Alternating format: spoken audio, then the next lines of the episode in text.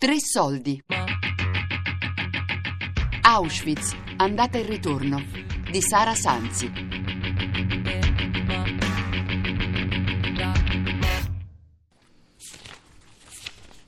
Resilienza è la mia parola preferita. Sfoglio il vocabolario, cerco la definizione su Google ogni volta che voglio sentirmi forte. La resilienza è la proprietà di alcuni materiali di resistere agli urti senza spezzarsi. Di alcuni materiali e di alcune persone penso guardando Sami e Tatiana, ascoltando le storie di Shlomo, Settimia ed Errina. L'11 novembre è il terzo e ultimo giorno del nostro viaggio, mio e dei 145 ragazzi con i quali ho visitato i campi di Auschwitz e Birkenau. Il nostro ritorno si intreccia con i racconti dei ritorni alla vita di tutti i giorni dei sopravvissuti. Il loro grande merito, mi dico, non è stato solo quello di resistere alla fame, alla violenza e ogni tipo di sopruso. La loro forza l'hanno dimostrata dopo, sposandosi e mettendo al mondo dei figli, al mare, sotto un ombrellone, godendosi l'estate come tutti, e magari ascoltando, pazienti, i problemi di parenti e amici. Quei piccoli problemi che in realtà, rispetto al loro sforzo di accettare la normalità, devono essere sembrati noiosi.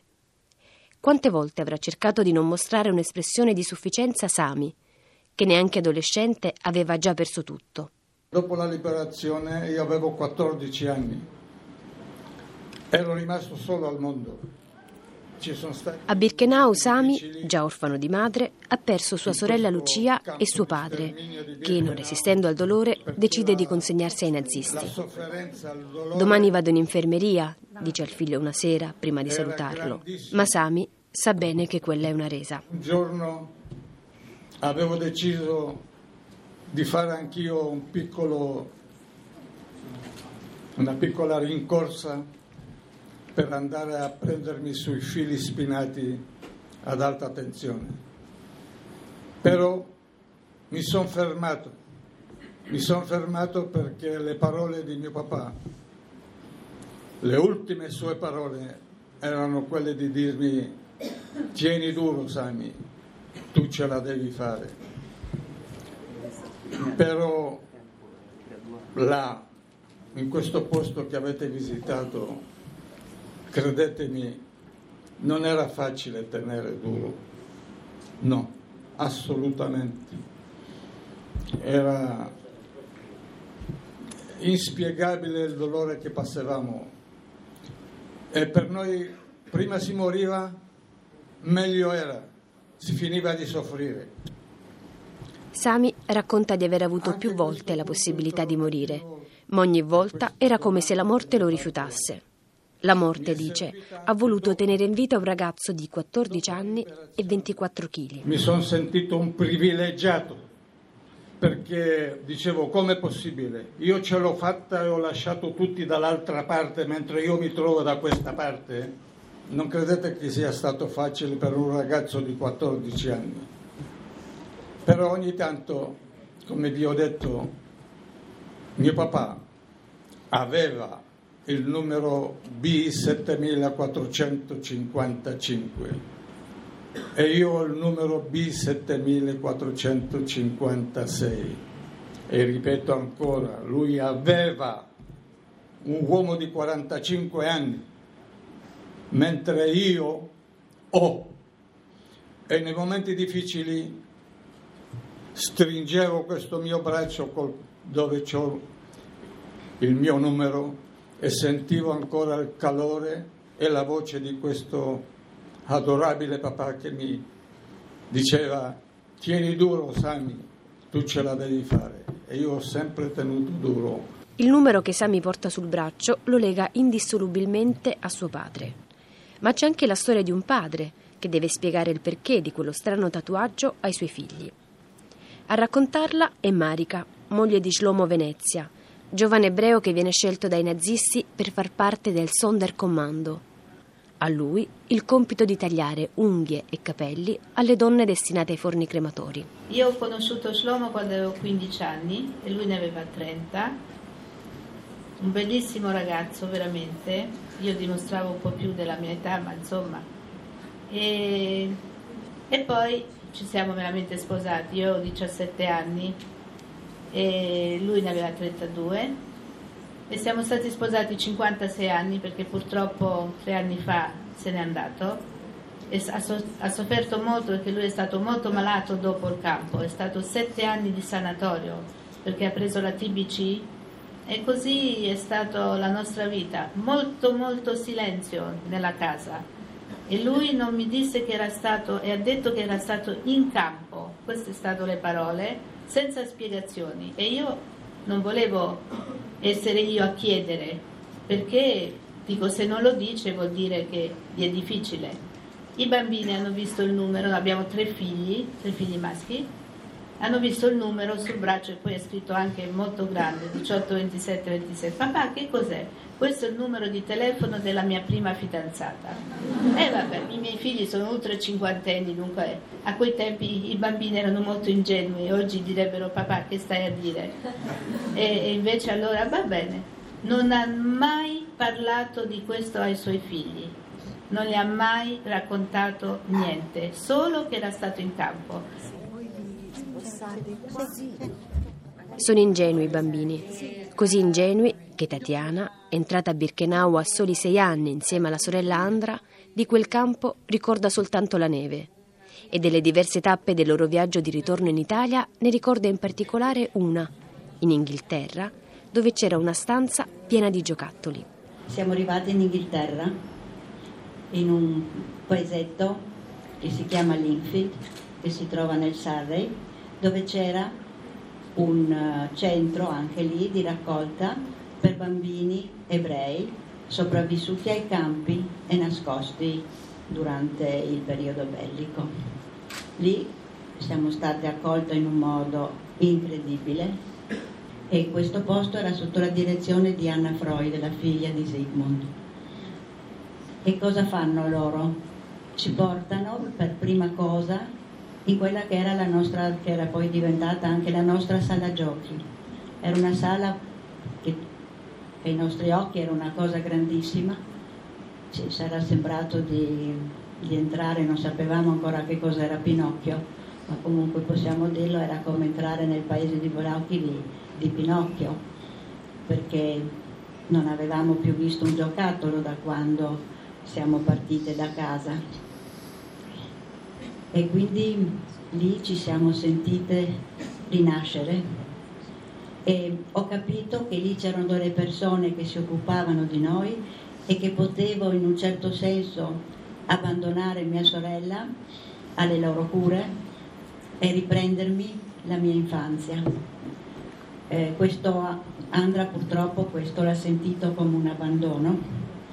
E è stata molto male per questo e me l'ha perdonato, l'ha detto ancora pochi giorni fa, veramente molto tardi quando aveva già più di 40 anni.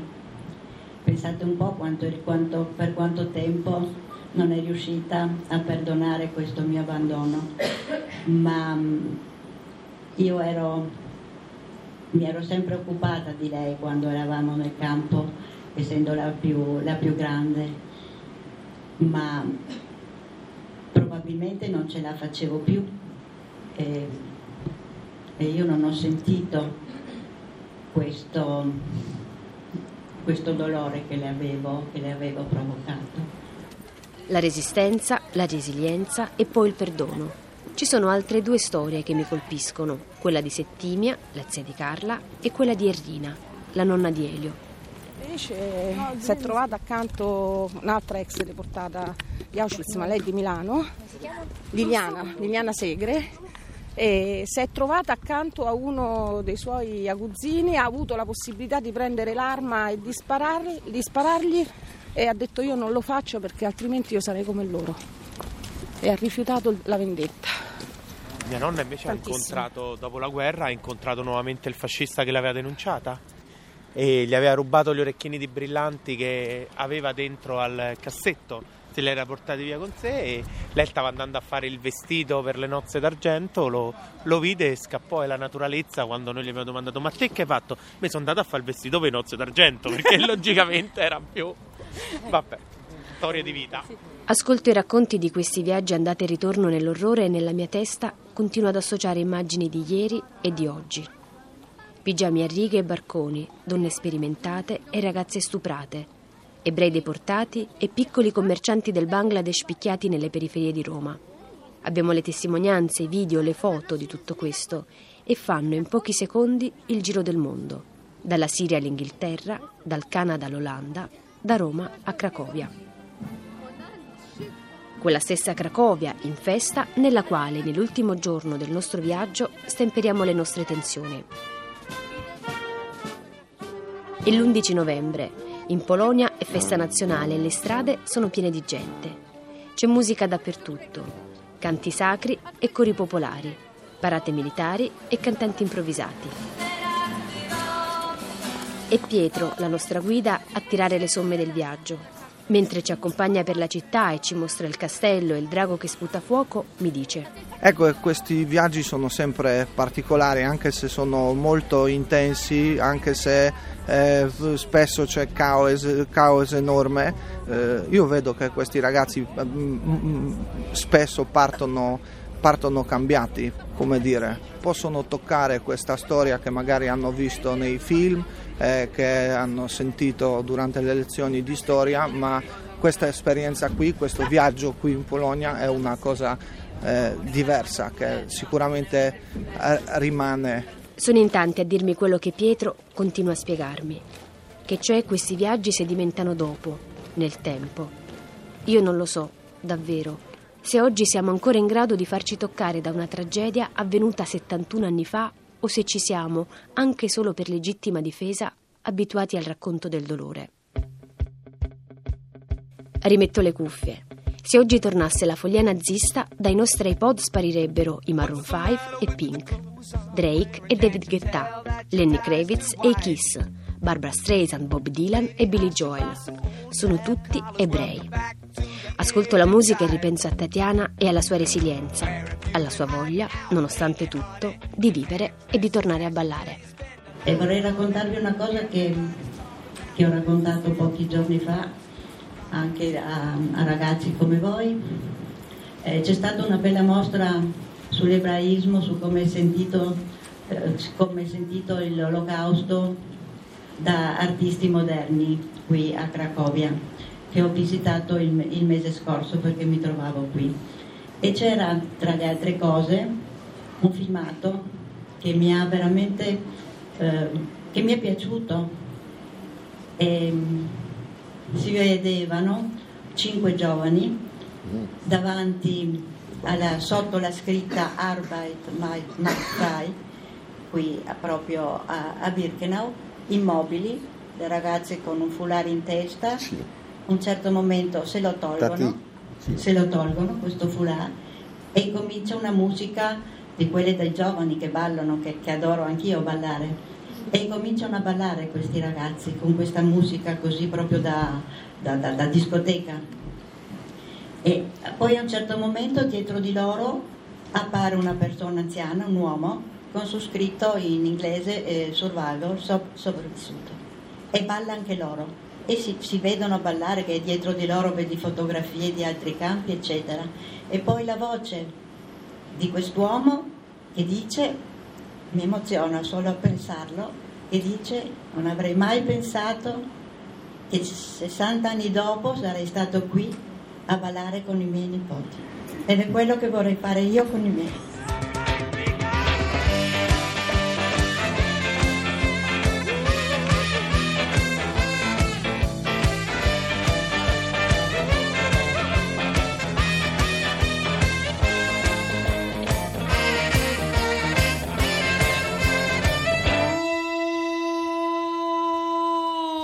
Auschwitz, andata e ritorno di Sara Sanzi.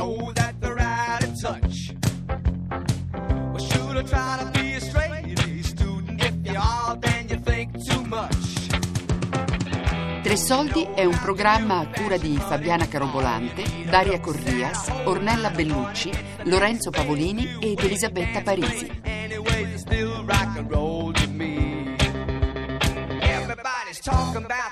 Podcast su tressoldi.rai.it